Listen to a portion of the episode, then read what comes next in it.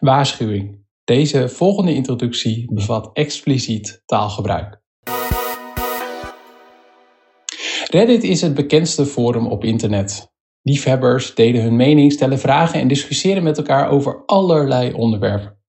Gebruiker Novelty Sin werd halverwege 2015 razend populair op het platform door haar experiment. In de naam van de wetenschap, schrijft ze erbij. Na 20 minuten voorspel met haar vriend doet ze de Fitbit stappenteller om. Dit polshorloge registreert haar hartslag. Gedurende de 8 minuten en 59 seconden houdt ze bij welk standje ze doen. Op Reddit deelt ze de grafiek met, van haar hartslag met aantekeningen erbij, zoals ik zit bovenop, wij wisselen, hij zit nu bovenop en hun beide orgasmes. Op haar hoogtepunt registreert de Fitbit een hartslag van 123 slagen per minuut. Haar gemiddelde hartslag gedurende de daad is 109. Novelty Sin is naar eigen zeggen een fitte jonge vrouw met een hartslag in rust van 60. In een sportschool is mijn hartslag hoger dan tijdens de seks, schrijft ze. De claim dat een goede vrijpartij een training in de sportschool kan vervangen, gaat volgens de NHS, de Britse zorgautoriteit, dan ook niet op.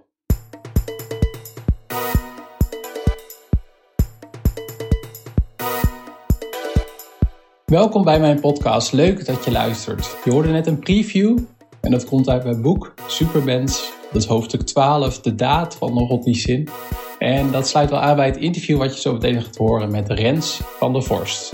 En Rens is auteur en technofilosoof onder meer bij Fontes Hogescholen. Maar voordat we beginnen nog een paar dienstmededelingen. De show notes kun je niet zoals ik het meestal zeg vinden op biohackingimpact.nl, maar die heb ik nu toegevoegd bij, de, ja, bij het bestand zelf. Dus als je dit luistert op Spotify, kun je naar de omschrijving gaan. Hetzelfde geldt voor uh, Android of Google of uh, Apple. Dus daar zie je nu de alle linkjes die we hebben besproken. Dus de boeken, websites, dat soort dingen. Dan de nieuwsbrief. Ga naar biohackingnieuws.nl. Daarin lees je alle actualiteiten als het gaat om biohacking met duiding daarvan, mijn visie erop. En eerdere edities kun je ook vinden op die site biohackingnieuws.nl. Daarin deed ik ook wat voor waar ik nog een openbare lezing of nou ja, tegenwoordig dan webinars geef. Want meestal word ik ingehuurd door bedrijven en organisaties om bij hun te vertellen over biohacking, supermens of innovatie in de zorg. Maar af en toe is dat dus ook openbaar toegankelijk. Ik moet erbij zeggen, niet altijd gratis, um, maar in ieder geval dus openbaar. En voor de komende tijd, uh, dat is allemaal in 2021, is Biohacking to the Future op 31 maart 2021 in het Groningen Forum. De Biohacker Summit op 7 en 8 mei 2021 in Amsterdam. En de masterclass Zorg Onderwijsvernieuwers op 21 mei 2021 in Bunnik. Dan meestal deel ik op dit moment ook nog een, uh, ja, een lezing of een opdracht die ik recent heb gedaan. Uh, maar dat ga ik nu niet doen. En de reden is omdat ik deze, ja, dit, deze tijd, dit momentje even wil pakken om jullie in te lichten. De, de opzet van de podcast ga ik aanpassen. Dus vanaf uh, volgend jaar, dus begin 2021, in ieder geval een nieuwe uh, versie zien. Ik uh, zou leuk zijn als je deze podcast al volgt vanaf begin 2016. Uh, want toen begon ik ook met de Project Leven Show. Dus shout-out voor alle mensen die al vanaf dat moment luisteren. En die ook dan weten dat mijn, ja, mijn eigen interesses ook wel zijn veranderd in de loop van de tijd.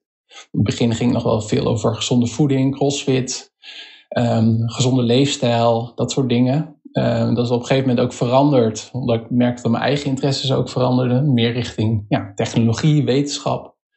En uh, nou, ik merk dat nu ook wel weer tijd is voor een nieuwe fase. Dus waarschijnlijk komt er ook weer een nieuwe naam, uh, een nieuwe logo, een nieuwe tune. maar goed, als je gewoon geabonneerd bent op deze feed, in nou, welke app je ook gebruikt, dan zie je dat begin 2021 weer terugkomen. En uh, nou ja, ik moet nog even nadenken ook hoe ik dat wil doen en op welke wijze. Maar ga het in ieder geval op een andere manier doen. Ik zeg niet dat de interviews helemaal stoppen. Maar waarschijnlijk wordt het wel een podcast waarin ik zelf meer deel. Dus eigenlijk zelf meer die, wat ik net altijd bij de intro zei over mijn nieuwsbrief, meer de actualiteiten bespreek en daar zelf een duiding van geef en mijn visie over geef. En ook weer een, uh, ja, een kijkje achter de schermen van uh, uh, waar ik mee bezig ben en wat de interessante ontwikkelingen zijn. Dus dat is, dat, dat is het idee. Dus uh, jij hoeft verder niks te doen. Uh, tenzij je nu zegt van nou dat lijkt me echt zo'n slecht plan, dan uh, moet je nu uitschrijven. Maar um, ik, ik beloof je dat het ook hartstikke leuk en interessant gaat worden. En nou, misschien wat beter. Ik merk in ieder geval voor mezelf ja, dat ik wel toe ben aan deze stap. Dus nou, blijf vooral geabonneerd. En ten derde, ga naar supermensboek.nl om mijn boek Supermens te bestellen. Daar gaat dus deze podcast ook over, over een hoofdstuk uit dat boek. En op supermens.nl kun je ook allemaal video's zien. Onder andere dat ik ook te gast was bij de talkshow, de 5 uur show. En ik ben, was te gast in een aantal andere podcasts. Bijvoorbeeld in de Focast, High Impact podcast. Um, moet even nadenken, ook nog een uh, andere. Maar goed, dat kun je allemaal terug, uh, teruglezen. Uh, ook de recensies die er zijn geschreven, ook de interviews, bijvoorbeeld bij de ingenieur. Dat vind je allemaal terug als je naar supermensboek.nl gaat en daar kun je hem natuurlijk ook gewoon bestellen. Dit waren de dienstmededelingen. Ik ga zo luisteren naar een gesprek wat ik had gevoerd met technofilosoof en auteur Rens van der Vorst. En hij is uh, auteur van de boeken Appen is het nieuwe roken en waarom je altijd wil winnen van je navigatiesysteem. Uh, wij praten met hem, of ik praat met hem natuurlijk. Wij praten met elkaar uh, over de omgang met data, technologie en de regulering van machtige technologiebedrijven.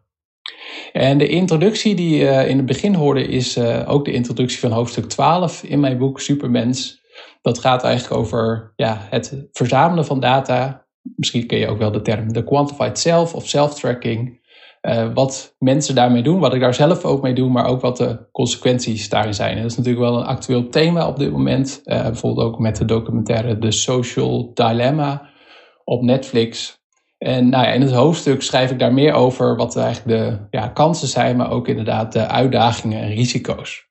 Nou, daar heb ik het ook uitgebreid met Rens over als uh, techno filosoof vind ik hem uh, heel erg grappig. Ik, ik heb hem ook al echt in 2016 of 2017 ontmoet op de Quantified Student conferentie van Parantheon. Daar was hij ook een van de andere sprekers en sindsdien hebben wij contact uh, gehouden. En uh, ik heb ook nog een keer een lezing voor studenten bij Fontis uh, gegeven. En daar was hij ook weer een van de sprekers. Dus we hebben regelmatig contact. Ik ben ook geabonneerd op zijn nieuwsbrief, dat is ook een aanrader. Dus nou ja, dat, dat allemaal. Ik hoop, ik wens je veel plezier met bijgesprek met Rens van der Vorst.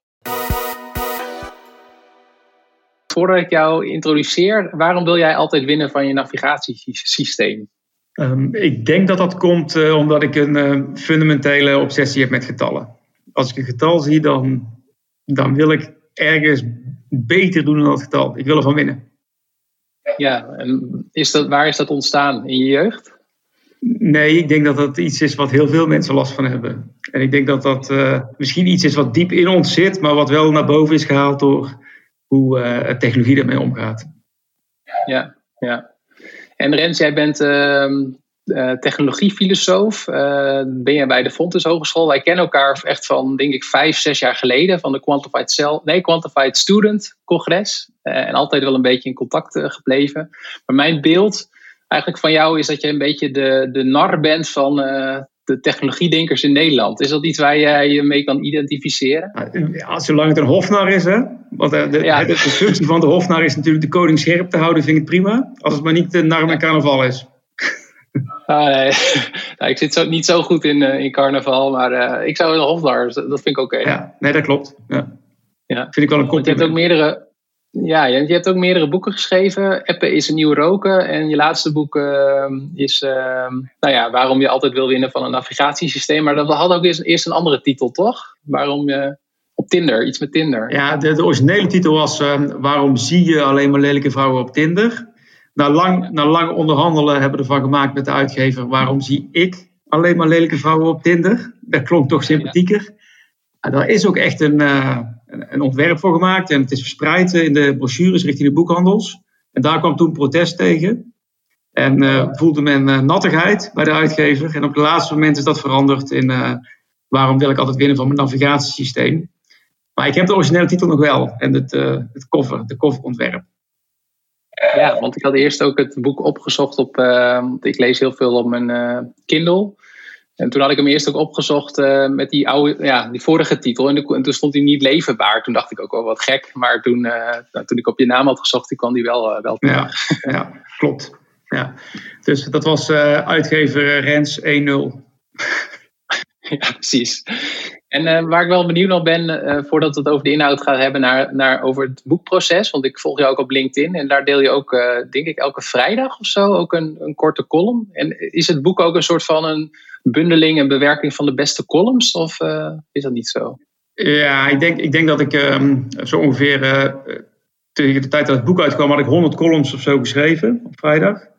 Ik denk dat er een stuk of 30, 35 teruggekomen zijn in het boek, maar dan wel in een, wat, in een bewerking. Scherper meestal en wat, wat meer woorden.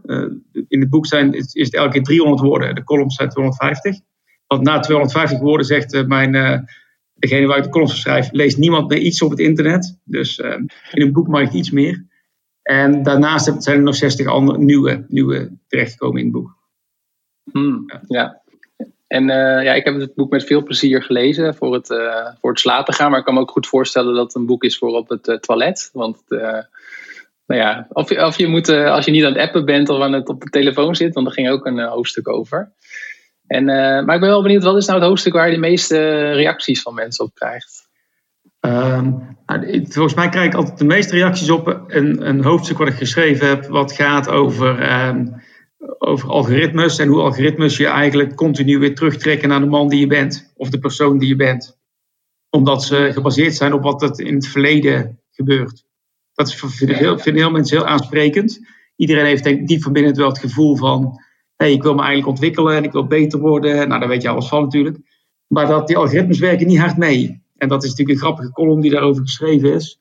Maar daar zit wel een hele serieuze ondertoon onder. En die krijg ik veel reacties op altijd. En de ondertoon is dat we meer uh, ja, standaardiseren of meer hetzelfde worden, of ons eigenlijk niet. Ja, en ook, ook heel erg. Wat, wat ik in de column of uitleg is. Uh, Kijk, uh, als ik op YouTube ben, dan wil ik eigenlijk gewoon iets leren, documentaire zien. Maar ik kom natuurlijk altijd weer terecht bij de, beste, de mooiste doelpunten van NAC of zo. Ja, die zijn er niet veel, maar bij wijze van spreken. ja. ja.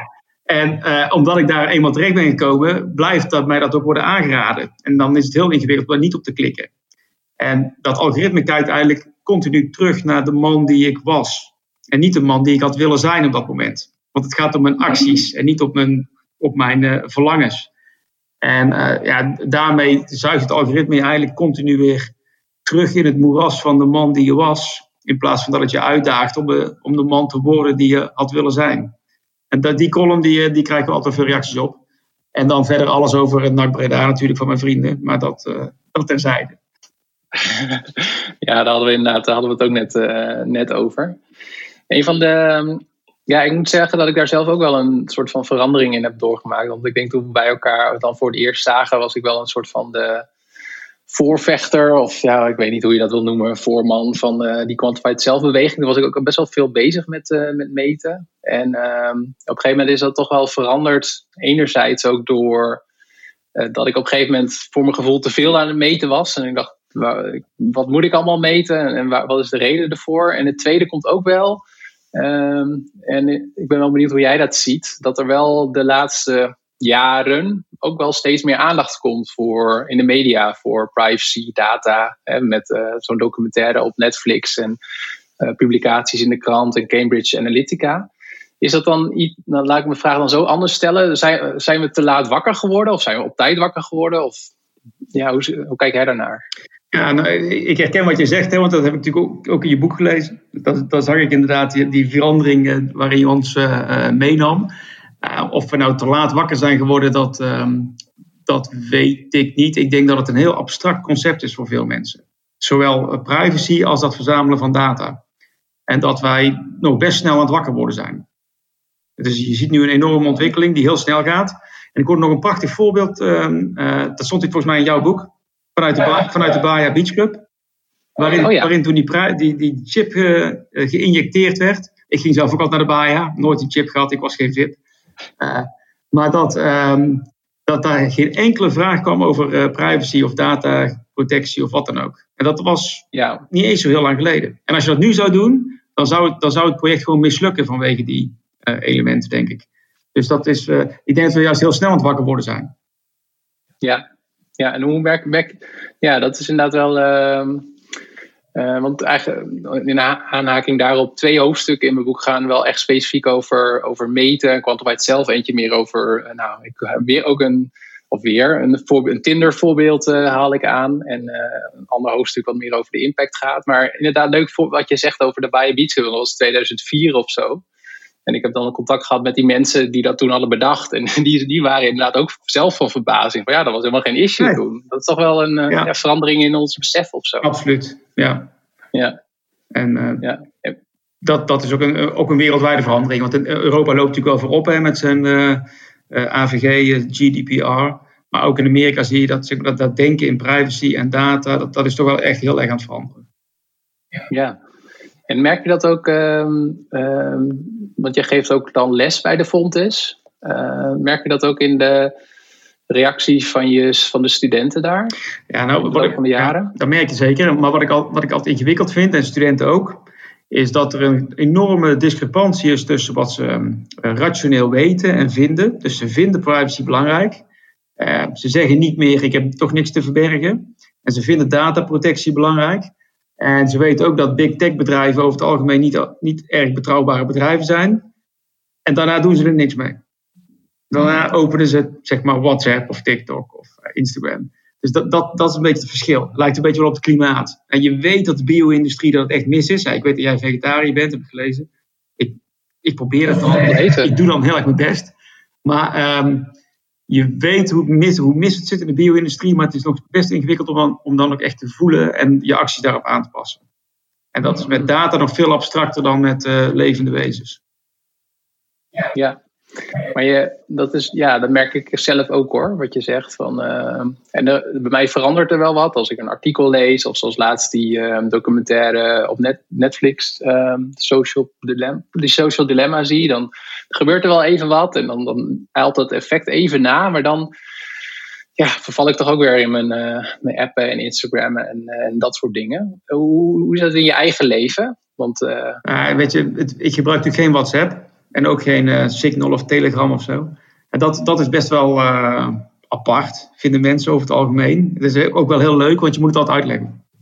Dus het is heel raar eigenlijk. Van, oh, pak je WhatsApp en dan word je eerst bekeken als iemand die dan echt ontzettende uh, digibet is of zo. Maar dan vertel ik natuurlijk wat ik doe voor mijn beroep en dan wordt het helemaal intrigerend. En uh, ik moet zeggen dat me dat toch nog steeds wel echt goed bevalt om het niet te doen.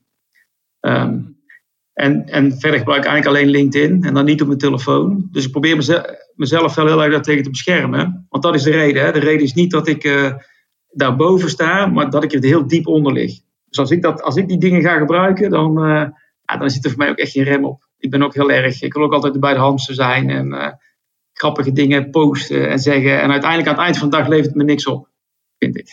Dus het is echt zelfbescherming. Ja, Nee, dat herken ik wel. Ik heb ook een, uh, maar dan meer ook beïnvloed door uh, boek wat ik eerder had gelezen. Ik ben sowieso fan van het werk van Cal Newport. Ik weet niet of je hem kent. Hij heeft het boek Deep Work geschreven en ook Digitaal Minimalisme. En uh, daarin gaat het ook over uh, ja, op wilskracht red ik het niet om, om mezelf daarin voor te beschermen. Dus ik heb nu ook voor mezelf afgesproken van er is één, op de vrijdag mag ik van mijzelf op alle social media. En dan installeer ik ook de Instagram app op mijn telefoon. Maar dan moet hij de volgende dag eraf. En uh, nou, dat, dat gaat met vallen en opstaan. Dat kan ik redelijk volhouden. Nou, ik het niet altijd hoor. Zeker als ik iets heb gepost waarvan ik denk van, oh, dat, ik ben heel benieuwd uh, wat voor reacties. En dan, zeker na het einde van de middag, dan merk ik gewoon, dan wordt, mijn, wordt de wilskracht nog minder. Uh, maar goed, nu, met, nu mijn boek net is gelanceerd, uh, heb ik wel Instagram openstaan. Als mensen dan fotootjes plaatsen en mij taggen. Want dat is natuurlijk ook wel eens slim van Instagram. Want die verhalen kun je ook maar 24 uur zien. Dus dan Um, er zitten allemaal initiatieven achter om mij uh, ja, hoekt te houden. Absoluut. Ja, ja, dat is geen toeval. Nee, en ook een uh, andere eye-opener die ik had een tijdje geleden. Ik heb een uh, audioboek geluisterd van, over het bedrijf Instagram. Dus daar, volgens mij is daar ook gewoon een boek over. Maar ik vind, voor dat soort verhalen vind ik een audio luisterboek ook heel fijn. En nou, het klinkt misschien heel stom voor een aantal mensen dat ik dit zeg. Maar ehm, toen ik dat hoorde, dat, het ging over het bedrijf Instagram. En, en, en het was gewoon ja, het, een bedrijf dat wil groeien en dat een strategie heeft. En, en dat was zo gek, want ik had altijd bij Instagram een soort van ja, idee van: oh, dat is een hele leuke wereld. Waarin je mensen van dezelfde interesses en ze doen het voor mij als gebruiker. Maar als je dan die verhalen aan de achterkant hoorde, denk je: ja, het is gewoon een bedrijf. Net als Shell of KLM of, wat dan ook. Dat was, uh, ja. Ja, ja. Gek idee. Ja, ik heb ook mijn dat, dat, dat boek over Uber nog steeds staan. Dat lijkt me oh, ja. En ik heb ook, uh, en dat moest ik heel erg aan denken toen ik jouw uh, boek las. Uh, ik weet niet of je dat wel eens gelezen hebt, maar het beste boek wat ik de afgelopen twee jaar heb gelezen is over IT en technologie, is, is Bad Blood. Hm, dat gaat over Terranos. En dat is echt zo'n fantastisch boek over een, een Silicon Valley bedrijf wat, wat, ja, wat miljarden ophaalt. Waarbij de, vrouw, de, de vrouwelijke CEO wordt gezien als de nieuwe Steve Jobs. En die gewoon geen product hebben. Het werkt gewoon niet. En, en schaamteloos wordt er over gelogen. En uh, super spannend boek, geschreven als een roman. En ik, ik, ik kwam heel veel um, uh, technologieën tegen in jouw boek. Van bedrijven die dingen doen. En dan dacht, zat ik weer te denken van, zou het echt werken? Of zou dat ook, dat, dat blinde, we moeten zeggen dat het werkt, want anders krijgen we geen geld van de venture capitalist. En dan, het zijn gewoon echt geldgedreven bedrijven. Dus was ik, ja, ik ben wel achterdochtig geworden tegenwoordig. Voor dat soort ja, ja, uh, kant-en-klare oplossingen die klaar liggen. Ja, ja, ja nee, dat, uh, dat herken ik ook wel. En aan de andere kant, maar ik vind het dus wel knap dat je jezelf maar daar komen we zo meteen trouwens nog wel op. Want ik ben wel benieuwd van wie moet er dan wat doen. Ligt het dan bij de overheid of toch bij bedrijven zelf? Maar daar, kom ik zo meteen op. Want ik ben nog wel een stapje terug. Want dat was wel een van de dingen die ik wel interessant vond uh, dat je had geschreven. Namelijk het product van bedrijven zoals Google en Facebook is zekerheid. Um, en dat is volgens mij wel een belangrijk, want ik zie dat ook wel eens uh, terugkomen in, op, op LinkedIn. En dat vond ik in het begin nog wel een lastig, ehm, concept om, uh, of ja, idee, paradigma, hoe je het ook wil noemen, voor mezelf, om dat uh, ja, te snappen. Kun je dat uitleggen? Ja, je hebt, je hebt natuurlijk de, de, de, uitdrukking die je heel vaak ziet, is um, als het product gratis is, dan ben jij het product. Maar eigenlijk klopt dat dus niet. Het is goed om te onthouden. Het is, eigenlijk werkt het als volgt. Uh, het product van die, um, van die bedrijven als Facebook of Google of YouTube of Instagram is in principe natuurlijk dat um, zij bezig zijn met uh, hun klanten bedienen. En hun klanten zijn gewoon mensen die iets willen verkopen. Het kan zijn een ander product of een uh, zeep of zo, of een, uh, of een idee. Het kan ook een idee zijn. En wat ze willen, ze willen zo zeker mogelijk weten dat ze die advertenties van die dingen die ze willen verkopen aan de juiste personen laten zien. En wat Facebook dus doet en die andere bedrijven is zekerheid verkopen. Wij weten zeker dat deze groep mensen geïnteresseerd is in jouw product. Of wij weten zeker dat deze groep mensen twijfelt of ze wel of niet willen gaan stemmen tijdens de verkiezingen. Dus uh, dat kunnen wij garanderen en die zekerheid verkopen we. En later denk ik dat men ook nog de zekerheid wil gaan, niet de zekerheid wil verkopen dat ze weten dat jij misschien een spijkerbroek wil kopen, maar de zekerheid willen verkopen dat jij een spijkerbroek gaat kopen. Dat is nog een stap verder. En dat, daar zit hun product, zekerheid. Ja, ja. dus uh, Um, ja, dus, dus, en, en, en van dat, dat gaat kopen, dan raakt er natuurlijk ook al aan, aan beïnvloeding. Um, Absoluut, ja. En, is dat, en dan, dan zit ik wel te denken van. Um, van hè, we, we hebben vaak, het, dat is een hele andere discussie. Uh, wat jij als, als filosoof misschien meer over kan zeggen. Hè, hebben we ook een vrije wil en in welke mate worden we gestuurd? Ja, um, ja dat, dat, dat is natuurlijk. Uh, eh, iets waar die bedrijven heel erg over nadenken. Ik, ik, hoor zo, ik hoor dan ook in die interne memo's dat er gezegd wordt: van, ja, nee, vrije wil bestaat niet. Vrije wil is gewoon data die we nog niet hebben. Dat, dat, dat is waar het om gaat. Mensen zijn gewoon echt heel voorspelbaar. En omdat mensen heel voorspelbaar zijn, heeft, uh, kun je dus voorspellen wat ze gaan kopen. Maar omdat ze voorspelbaar zijn, kun je ze ook heel makkelijk manipuleren.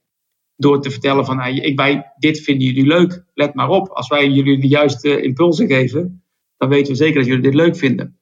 En Facebook heeft natuurlijk al een beetje mee. Ge, eh, toen, toen Facebook nog populair was, of een bedrijf was wat nog goed aangeschreven stond, durfden ze nog te zeggen dat ze wel eens mensen hebben ook hun uh, gemoedstoestand hebben gemanipuleerd. Dus even kijken of dat werkt. Als ze bepaalde berichten laten zien, worden ze dan ook wat depressiever in de berichten die ze gaan liken of niet liken. En dat bleek ook zo te zijn. Een klein beetje wel eens, maar. En dat, um, ja, dat, dat, daar zitten wel van die, van die uh, kleine bewijzen in dat ze daar super goed in zijn. En dat dat, dat, dat dat ook echt wel hun ambitie is. En daarvoor hebben ze dus steeds meer data nodig. Want eerst was het alleen wat jij online deed. Maar nu is het al bijna, uh, ja, nu zijn ze het al in je huis natuurlijk. Met, met een slimme meter en een Nest en een Google Home. En uh, als ik dus hoor, Google gaat de gaming uh, kant op, zowel streaming games aanbieden. Dan denk ik meteen, ja natuurlijk. Want die, elke dag zitten er miljoenen kinderen zes uur, per, uur per dag achter een gamecomputer. En daar hebben ze geen data van. Dat kan niet. Dus, dus dat, dat zit daar heel erg onder. En ehm, uh, aan de andere kant, ik weet niet of je dat, kreeg ik pas um, dit boek voor mijn neus. Dat kan natuurlijk niemand zien, dus ik ga even zeggen wat het is. Maar dat heet Subprime Attention Crisis. waarin de schrijver, die, die komt van Google, eigenlijk haarfijn uitlegt dat die advertenties helemaal niet werken. Hmm. En dat is natuurlijk wel heel erg tragisch. Dat al dat gemanipuleer van ons, hè, al dat ophitserige, al die ophitserige algoritmes, kan ook nog tot niks leiden. Ja, behalve tot heel veel geld van Facebook. Want vergeet niet, uh, Peter, het is natuurlijk in het belang van Facebook of van Google om continu uh, te vertellen hoe goed hun algoritmes wel niet werken. Hoeveel zekerheid ze wel niet kunnen verkopen. Maar of het echt waar is, ja, ja weet je, als ze gaan niet, hun gaan niet zeggen dat het niet waar is. Want dan gaat hun uh, geld eruit. Dus ja, natuurlijk, ja, er zit een beetje een spagaat. Aan de ene kant willen ze niet manipulatief zijn voor, hun, uh, voor ons, maar wel manipulatief overkomen natuurlijk voor hun echte klanten. Want die willen graag dat ze dat kunnen. Nou, ja. Maar kunnen ze het echt? Dat begint een beetje scheurtjes in te komen. Ja, ja, en dat doen we ook denken, ik las ook een tijdje terug een stuk op de correspondent van Jesse Frederiks, die daar volgens mij ook een uh, onderzoek naar had gedaan. Die was eigenlijk best wel sceptisch over. Ja, en ik, ik weet het antwoord niet. Dus uh, ja. Nee, ik ook niet. Want, ja. ja. Nee, dus aan de ene kant lees je dan, ja, lees je dan zeg maar de, de, um, over de enorme macht van die bedrijven en een uh, heel negatief toekomstbeeld waarin we eigenlijk uh, waarin niet meer geautomatiseerd wordt voor ons, maar waarin wij gewoon geautomatiseerd worden. En aan de andere kant zie je ook die beelden van ja, nee hoor, dat valt allemaal mee. Kijk, als ik, als ik kaartjes koop voor een voor een of andere treinreis, treinreis dan zie ik daarna nog, uh, nog zes maanden advertenties langskomen voor kaartjes voor die treinreis. Terwijl ik denk, ja, ik heb dat gekocht toch? Dus dat vind ik ook wel rustgevend. Ik denk, ja, zo goed zijn ze dus toch niet met die algoritmes.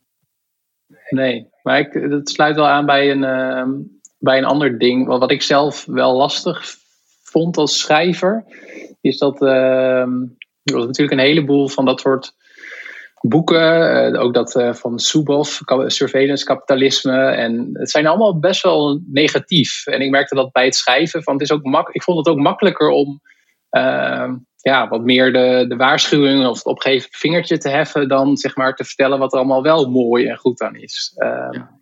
Ik vind dat, ja, hoe heb jij dat ervaren? Bijvoorbeeld tijdens het schrijven of tijdens je werk nu?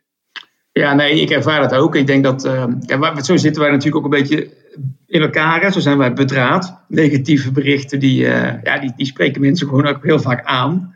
Uh, dus dat is toch altijd, ja, dat, zo het nu, zit het zo ook in elkaar. En zo zitten algoritmes in elkaar. En wij dus ook een beetje, als wij aan het schrijven zijn. Aan de andere kant is dat ook wel vaak het, ehm, de boodschap die iets doet bij mensen. Want die, die tot een nieuwe inzicht leiden. En dat hoeft dus niet altijd een negatief effect te hebben. Dus zo zie ik het ook wel een beetje. Dus als ik. Uh, uh, ik heb volgens mij een van mijn hoofdstukken in het boek gaat over het feit dat ik tegen studenten sta te praten. En dat ze mij dan ook voor, als negatief uitmaken. En dat ik me dan afvraag, ja, maar hoezo? Als ik, als ik toch erover praat dat, dat het niet goed gaat met het klimaat, dan, is, dat, dan zie dat niemand mij negatief zien. Maar iedereen ziet mij dan als een, uh, iemand die optimistisch is en positief en wil werken aan een betere wereld. En als ik praat dat het, uh, technologie negatief is, dan ben ik in één keer een uh, paranoïde, negatief iemand die de speeltjes komt afpakken. Of zo. Of, of, of een conservatief iemand. Of iemand die, die juist uh, niet toekomstgericht is. Dat is heel raar. Terwijl ik het verschil niet echt zie. Dus dat heb ik ook met ze besproken. Dat bespreek ik ook in die column van, maar hoe zit dat dan? Dus, want ehm, waarom, waarom is dit dan negatief? En daar kwamen we niet uit hoor, overigens. Hmm. Nee, ik, ik denk dat het komt omdat, omdat je ook iets zegt over, um, over, over uh, mijn studenten als gebruiker op dat moment. Ja, ja. het, is heel, het is ook een beetje confronterend en het is geen boodschap die leuk is om te horen. Ja, het raakt je ook wel in je identiteit. Dat, uh, Absoluut. Tenminste, ja, dat merk ik ook wel rondom. Of, ja, ben niet zo heel lang geleden gestopt dan met, met vlees eten. En dan uh, ook naar vrienden of zo.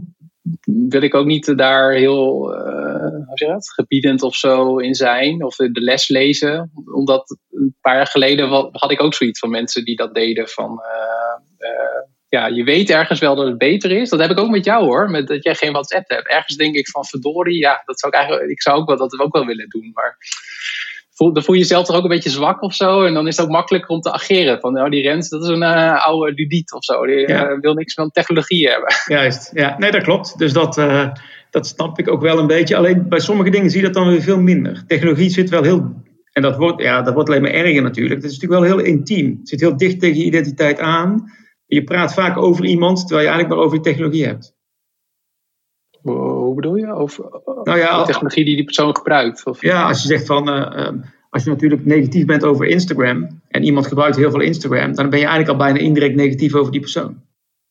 Ja, op die manier. Ja, ja. En dat, uh, dat, dat, is best uh, complex. En, en, wat je, en het argument tegen. want was toevallig had ik. Ehm, pas schreef ik een column over dat ik best wel negatief was over, aan de hand van een social dilemma, over sociale media. En toen kreeg ik een heel, een, heel epistel terug. En toen dacht ik, die, die is voor mijn nieuwe boek. over iemand die uh, juist over de positieve dingen vertelde van sociale media. Wat ze meegemaakt had met corona. Dat ze zich niet zo eenzaam voelden. Dat die berichten er doorheen gesleept hadden. En dat ze ook nog mensen had leren kennen tijdens ehm, corona. En dankzij sociale media was ze er doorheen. En dat mensen zoals ik, die daar negatief over waren, die moesten nog eens goed nadenken. Komt een beetje op neer. En toen dacht ik, oh, ik kan hier gewoon sociale media vervangen door alcohol. Want dankzij alcohol ben ik ook een beetje door de coronacrisis heen aan het komen. weet je? Als je twee duveltjes op hebt rond een uur of vier, dan wordt, dan wordt het allemaal een stuk soepeler. Dan kun je ook een stuk lekkerder naar het uh, kijken. Dan, dan glijdt dat er allemaal wat soepeler in. Maar dat maakt alcohol nog niet goed natuurlijk. En dat, uh, ja, dat, zit, dat, dat, het, is natuurlijk, het is echt een product met twee kanten. Hè? En iedereen gebruikt het ook persoonlijk. Dus je weet nooit precies tegen wie je praat. Want ja, jij kan er wel negatief over zijn, maar iemand anders kan het weer helemaal anders gebruiken. Uh, ik kijk meer naar ja, wat, wat betekent grosso modo uh, voor, uh, voor de wereld. En daar ben je wel onderdeel van. Dus ja.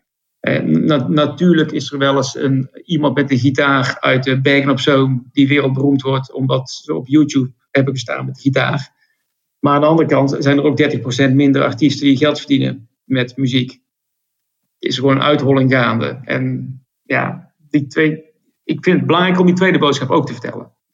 Ja, ja, ja. Maar ook, dat, tenminste, dat is ook, denk ik dat, dat ik jou zo ken. Maar ook wel van, het is er nou eenmaal. En dat ook, van de technologie en de mogelijkheden. Ja, ja wat dat betreft ben ik wel een fan van Kevin uh, Kelly. Die zei ooit ergens van, uh, technologie leidt tot betere problemen. En betere problemen los je op met betere technologie. Hmm, ja. Dat denk ik wel dat dat ook zo is. Teruggaan naar geen technologie is helemaal geen optie. Ik ben ook voor betere sociale media. Hmm, ja. Niet voor geen. heb je daar, zie je daar ook al voorbeelden van? van want dat is, raakt een beetje naar van oké, en nu dan? Tenminste, hè, van... Ehm, hebben we dan, moeten we inderdaad dan gebruik maken van uh, nou, Signal, geloof ik, in plaats van WhatsApp bijvoorbeeld? Of een, ja. Kijk, ik, denk, ik denk wij, wij hebben ooit natuurlijk, uh, zijn we salaris gaan eten hè, bij de McDonald's, omdat wij als consumenten daarom vroegen. En, uh, en wij hebben ook steeds meer van die, van die vleesvervangers, omdat wij als consumenten daarom vragen.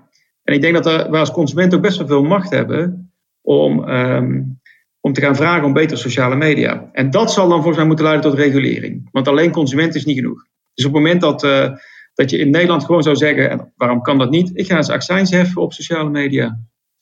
Klinkt vreemd, maar waarom niet? Of uh, ik ga gewoon verplichten dat je ervoor moet betalen.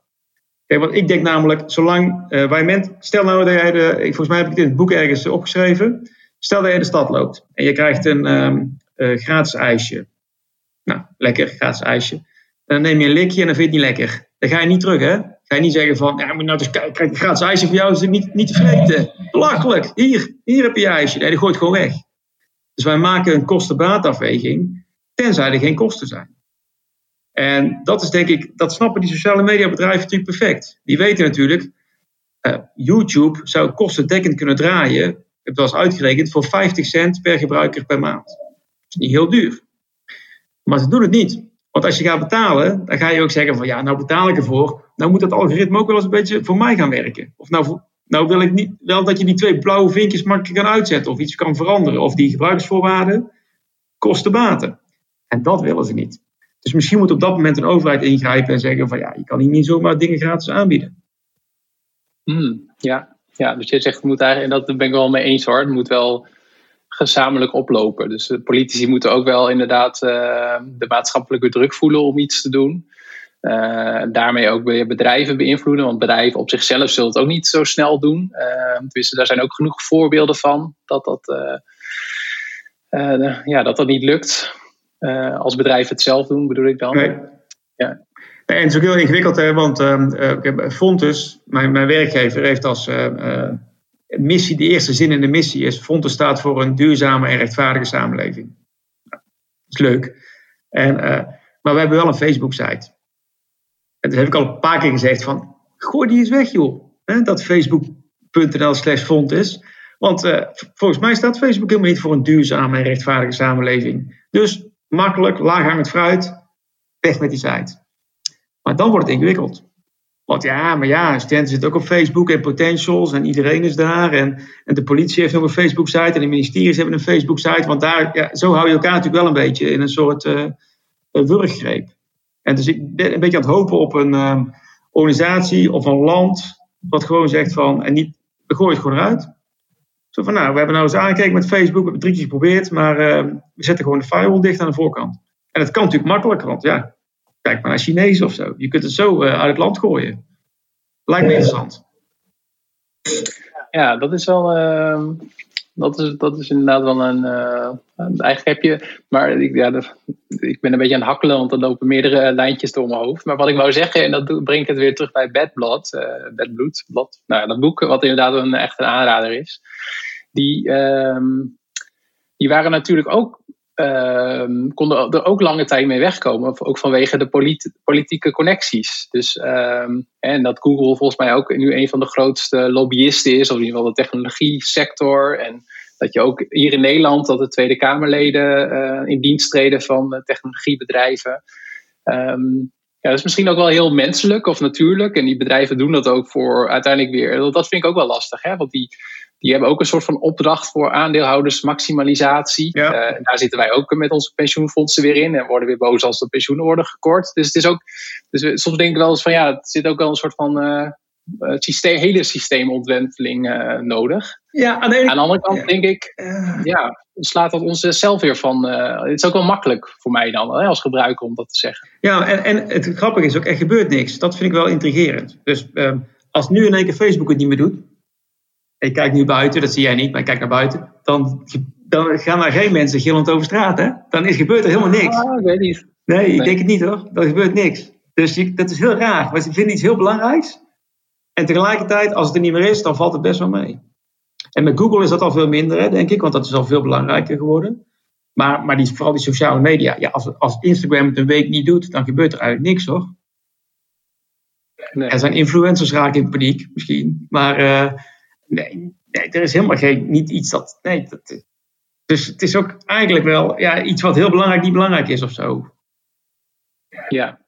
Hoe kijk je dan? Uh, ik ben het wel met je eens hoor. En uh, ik ben, ben wel benieuwd van hoe kijk je dan naar ideeën zoals uh, het nationaliseren van uh, Google of social media, of het, in ieder geval het opsplitsen van, ja, van dat soort bedrijven? Ik ben niet zo fan van opsplitsen, omdat ik denk dat um, die bedrijven ook zo groot zijn, omdat um, ze voortgedreven worden door, ja, door iets wat typisch is voor software en sociale media, namelijk het netwerkeffect. Het is alleen maar interessant om ergens te zijn waar iedereen is. Dus uh, als je het opsplitst of zo, ja, dan komt er zo snel weer een, een andere hele grote uh, partij. Waar ik wel een voorstander van ben, is wat die bedrijven natuurlijk heel veel doen, is um, uh, twee dingen die heel irritant zijn, vind ik. Links geld verdienen en daarmee rechts de competitie kapot maken. En dus Amazon heeft natuurlijk zijn geld verdiend met Amazon Web Services. En vervolgens gebruikt om allerlei webshops om zeep te helpen. Ja, dat, dat mag. Dat, dat, dat mocht natuurlijk een, uh, 20 jaar geleden of 50 jaar geleden mocht het helemaal niet. Hè? Je mocht niet zeggen van ik verdien mijn geld met olie en nu ga ik dat eens even gebruiken om, om, om de Albert Heijn kapot te maken. Dat, dat, dat mag helemaal niet. Dat doen die bedrijven wel. En het tweede is dat ze natuurlijk gewoon verliesgevende concepten laten betalen met venture capitalists. Uber is daar een goed voorbeeld van. Kijk, Uber uh, draait categorisch honderden miljoenen per kwartaal verlies. Een Uber-ritje, daar, daar legt Uber gewoon 6, 7 euro op toe. Dus daar kun je natuurlijk niet eerlijk concurreren. Het enige wat ze doen is uh, groeien, groeien als evangelie, ondersteund door die venture capitalists. Dat is ook iets wat, wat je echt kan reguleren, dat soort dingen. Dus ik snap niet dat wij dat niet gewoon het land uit kicken. Dat kan toch gewoon? Of misschien moeten we beginnen, Peter. We hebben ook een autoloze zondag gehad vroeger, hè? Hadden we een autoloze zondag. Nou, doe toch een keer een sociale medialoze maandag of zo. Gooi toch een keer aan de voorkant gewoon een dagje de, de firewall dicht. We hebben gewoon een, dagje geen Instagram of Facebook of zo. Lijkt best leuk. Ja, ik vind het ook een. misschien, wanneer zijn de verkiezingen in Nederland? Misschien we maart. maart ja, kunnen we het ergens pitchen of zo? Ja. Ik het is, uh, want ik zit natuurlijk wel redelijk dicht bij Surf. Die, eh, die uh, beheren die firewall. Dat was vragen of het gewoon. of het moeilijk is. Volgens mij niet hoor. Dus als mensen deze podcast luisteren en op een gegeven moment is een maandag doet alle social media niet, dan weet jij van niks. nee, dat klopt. Nou, lijkt best leuk. Ja. ja. Maar en een deel van de oplossing zit denk ik ook wel in ehm, het, het duidelijk maken van wat er gebeurt. En dat vond ik wel interessant ook om nog een keer over je boek te hebben. Over het voorbeeld van, van Roomba, de slimme stofzuiger. Die heb, die heb jij dus niet in, nee. hebben jullie niet in Breda rondrijden? Nee, nee, nee, nee. Nee, nee dat klopt. weet je, de, als je die, die Roomba natuurlijk ziet, die, is al best wel duur, hè, zo'n stofzuiger. En dan betaal je ook nog eens ehm, ja, met je data. Dus wat, wat, wat die stofzuiger doet, is die probeert een plattegrondje te maken van je huis. Die probeert je uh, meubels te herkennen. En die staat ergens in contract dat ze, dat ze dat mogen verkopen aan een derde partij. En dat heb je allemaal geaccordeerd. En het ergste vind ik dan nog, als je dan zegt van dat wil ik dus niet, dus ik haal hem van het wifi af of zo. Dan doet hij het dus minder goed. Dus je wordt ook nog gechanteerd door je slimme stofzuiger waar je hartstikke veel geld voor betaald hebt. En ik heb in het boek gebruik ook de analogie met een werkster. Het werkt heel vaak goed om analogie te gebruiken met de uh, uh, analoge wereld. En stel dat je een werkster hebt die dat doet. Die jouw uh, woonkamer een plattegrondje aan het tekenen is en al je meubels aan het fotograferen is. En dan zeg je tegen die werkster van, ja, wat ben je aan het doen? Ja, nou, dat, dit verzamel ik, want dit, dit ga ik verkopen aan een derde partij. Ja, dan, dan waarschijnlijk gooi je dan je werkster het huis uit. En waarom accepteer je het dan wel van je slimme stofzuiger? Maar goed, dat zie je natuurlijk heel vaak. Hè? Als ik, uh, zeg altijd tegen mijn studenten, als jullie jeuk hebben in je kruis, jongens, je hebt, er, komt een dag en je hebt jeuk in je kruis. Wat doe je dan? Zeg je dat netjes tegen je vriendin? Of vertel je het aan Google? Laat, het, laat het aan die partij vertellen die het opslaat voor altijd. Ja, ja, ja, ja precies. Ja. ja. Ja, dat zijn, dat zijn wel uh, confronterende voorbeelden inderdaad. Over, uh, dus je hebt ook geen, uh, dat is ook zo'n, zo'n uh, dat je camera bij je deurbel kan doen. Ja. Dat heb je dan ook niet, denk ik. Nee, want ik, volgens mij heb ik, ergens, heb ik ook een, een hoofdstuk in het boek aangeweid, of een stukje. En dat is namelijk, ehm, je, de, de, de, slogan van die deurbel is altijd thuis. Ring.com, altijd thuis. En ik denk dat er beter had kunnen staan, ring.com, nooit meer weg. Het is heel, heel vreemd natuurlijk dat je ergens in een kroeg staat en dan, uh, ja, dan zie je wie er voor je, voor je deur staat. Vreemd product, maar wel populair hè? Angstgedreven producten werken altijd goed. Hmm, ja. ja. Ja, dat uh, angstcontrole, dat zijn dan ook ja, diepe menselijke uh, wensen of eigenschappen waar ja, die, die bedrijven ook heel uh, gedreven in zijn hè, om daarop in te spelen. Ja. Natuurlijk ook de ja. bekend voorbeeld van die notificaties, wat dan ook een beetje uit de casino-onderzoeken komt en uh, dat je dat altijd wil bijhouden. En, ja. Ja, klopt. En het is natuurlijk ook van, ja, dat, daar wordt heel vaak, vaak op ingespeeld. Hè. Ik zou ook in jouw boek natuurlijk heel stuk over doodgaan of niet, hè, de ultieme angst. En ja, sommige bedrijven die werken daaraan en sommigen zeggen, nou ja, doodgaan hebben we niet onder controle, maar we kunnen wel die angst wegnemen dat je niet weet wie er voor de deur staat. Ja. Dat was een klein stapje in de goede richting. Nee, maar dat, uh, ja, dat is natuurlijk heel typisch ook dat, um, dat technologie op dit moment allerlei problemen oplost. waarvan we eigenlijk geen idee hadden dat we ze hadden. En daarmee weer nieuwe problemen creëert natuurlijk. Dus uh, ja, dat je een deurbel nodig had om te zien of er iemand voor de deur staat terwijl je niet thuis bent. Ja, daar had ik me tien jaar geleden nog niet heel erg over nagedacht. Of dat je uh, niet bereikbaar zou zijn of zo. Dus er worden continu ook met technologie problemen opgelost waarvan ik me af, wel eens afvraag, ja, was dat dan echt een probleem? Hm. Ja, maar hopelijk, uh, parafraseer ik uh, Kevin Kelly, leidt dat tot betere problemen. Maar ja, daar kun je ook weer over uh, discussiëren. Ja, ja, nee, dat, dat zou ik, dat, en dat denk ik dat ook wel zo is, hè? Want het is ook wel een best wel een goed probleem als je, als je niet wist wie er voor de deur stond of zo. Dan zit je al wel in de, hè, in de fase waarin de wat luxe problemen opgelost kunnen worden. Precies. Eén laatste vraag. Um, nou ja, we zitten natuurlijk in de, in de pandemie. Uh, maar goed, je, je geeft nog steeds les, uh, af en toe ook uh, bij de Fontis. Wat zijn nou want, ontwikkelingen die, waarvan je verwacht op het gebied van technologie, die voor jou ook de komende jaren relevant te worden in, in lesgeven aan docenten of erover publiceren? Ja, ja, wat ik sowieso zelf heel erg op de lijn zit is. Um, kijk, ik, ik, ik weet hoeveel studenten bij Fontis, eerstejaars studenten, naar school kwamen voor de pandemie. Uh, hoeveel, hoeveel uur per week denk je dat een eerstejaarsstudent naar school gaat? Per week? Uh, nou, ik, ja, ik, ik, ik, heb zelf universiteit gedaan. Dat was echt heel weinig uren in mijn tijd. Uh, HBO heb ik wel het idee dat het iets meer is. Uh, maar laat ik, dat jij het vraagt, denk ik van het zal wel laag zijn. Ik zeg 12 uur ja, dat is, zo. Dat is perfect. Iets van oh. ja, 11 uur 50 minuten of zo. En dan is er bijna, zijn, er zijn maar uh, ehm, 30% van de studenten gaat meer dan drie dagen per week naar school. Dus studenten gaan eigenlijk best wel heel weinig naar school. En dat was voor, voor uh, de uh, pandemie en uh, voor MS Teams, voor online onderwijs. En ik denk dat de belangrijkste les die we zouden moeten leren van, de, van al dat online onderwijs in corona en als we bij kunnen kijken, is hoe maken we nou eigenlijk die beleving op school veel beter met technologie. In plaats van kunnen we online onderwijs doen in plaats van uh, on-campus onderwijs. Dat moeten we niet willen. Dus we moeten, ik, denk dat we, ik denk dat we meer on-campus onderwijs zouden moeten willen, maar wel vooral beter. En dat we dus na moeten denken over hoe zetten we nou die online middelen in om die beleving on-campus veel beter te maken. Dat is echt een heel belangrijke. Net, net andersom. En uh, online onderwijs zelf, dat, dat is meer iets wat je doet zodat het on-campus beter wordt.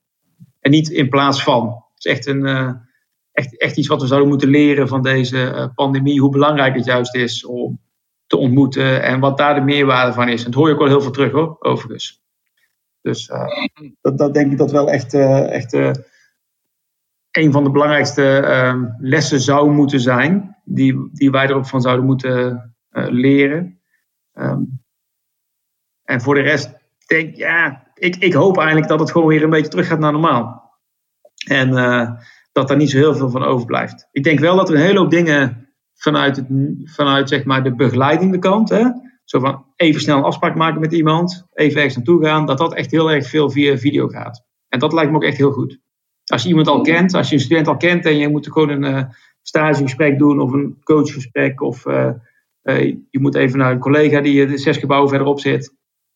Dat zal veel sneller gaan via video, lijkt me ook wel een goede zaak. Maar zo, zo snel je, als je mensen echt wil uh, inspireren of raken of schuren, dan gaat dat niet goed via video. Zeker niet met groepen. En ik, en ik ben heel erg nog van de, van de stempel dat uh, soms moet het ook een beetje pijn doen om wat te leren. En mensen pijn doen, dat doe je toch echt met een camera aan. Ja, of, uh, of fysiek. Of, ja, ja nou, dat bedoel ik dus ook. Ja, het was, het, was het, metaforische, het metaforische camera aan. Ja ja, ja, Weet je, laten we eerlijk zijn, Peter. Weet je, hoe wij ook als soort infantiele figuren soms behandeld worden door eh, die uh, platformen. Met handjes opsteken en zo. Dat kan toch niet, man?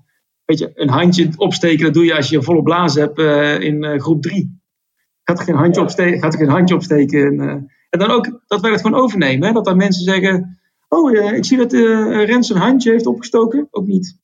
Een hand of iets wil vragen. Nee hoor, een klein geel handje heb je in MS Teams. Moet echt niet kunnen. En achtergronden moet ook niet kunnen. Moet ook weg.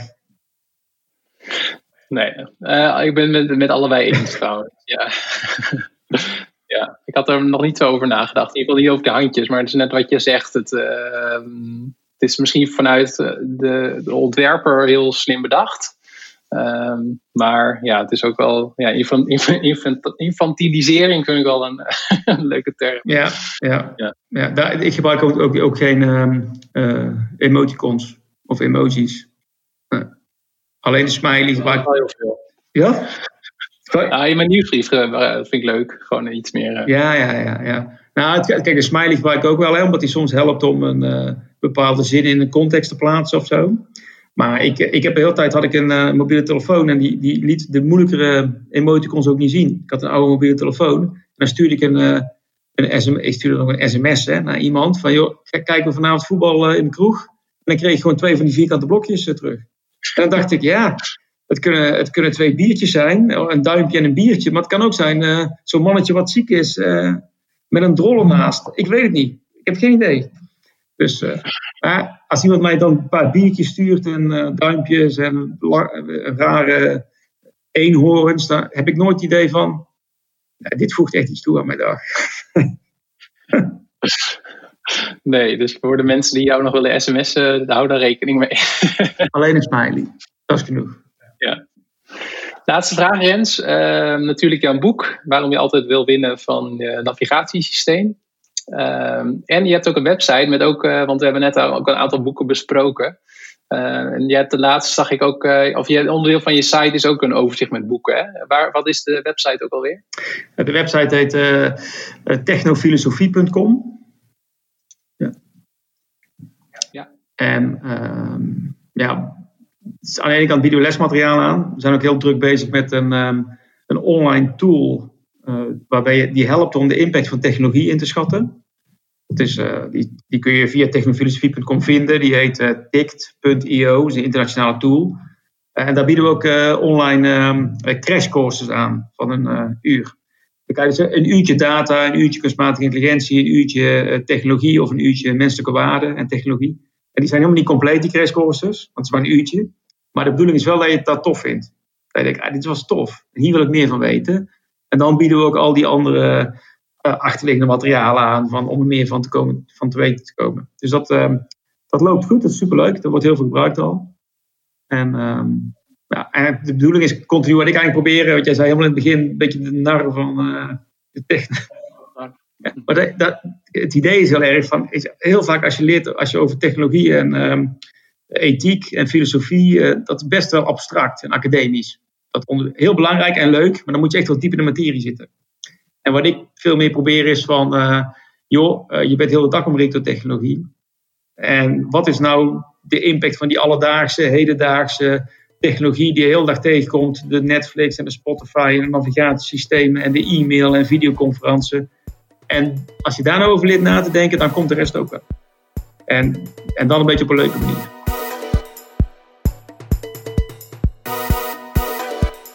Dat was mijn gesprek met Rens van der Vorst. Leuk dat je hebt geluisterd. Nog drie dingen. Ten eerste, ga naar biohackingnieuws.nl om je te abonneren op mijn nieuwsbrief. Daar kun je ook eerdere edities teruglezen. Ten tweede, ga naar mijn boek, supermensboek.nl.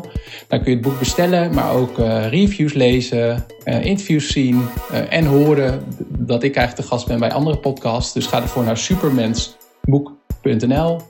En ten derde is mijn vraag voor jou deze keer: is jouw omgang met technologie, met wearables of met social media veranderd? Ben je aan het denken gezet door deze podcast? Um, ik uh, zou willen zeggen dat dat wel zo is voor mij. Uh, maar ik relateer het dan eigenlijk aan de documentaire The Social Dilemma. Misschien heb je die zelf ook wel gezien. Uh, ja, dat ik wel dan wel probeer om mijn eh, gebruik van social media te minderen. Ik denk soms ook wel zelfs aan om te stoppen. Um, maar goed, ik, vind, ik gebruik het dan ook wel weer voor mijn eigen onderneming. Om, ja, om te delen van waar ik spreek of waar ik een webinar geef of andere dingen. En uh, ook natuurlijk om deze podcast uh, te verspreiden. Dus ik vind dat zelf wel lastig. En soms vraag ik me ook wel af, is dat niet een uh, ja, iets dat ik mezelf voorhoud. Dus dat ik zeg van ja, dat, ik heb het nodig voor mijn bedrijf en daarom hou ik het maar. Um, ja, terwijl er ook wel steeds meer bekend wordt over de ja, nadelige effecten die het kan hebben op uh, nou, het democratisch systeem, maar ook wel op je eigen geluk. Dus ik ben wel benieuwd hoe jij kijkt naar je eigen ehm, omgang met gadgets en wearables, maar ook je eigen omgang met, met social media.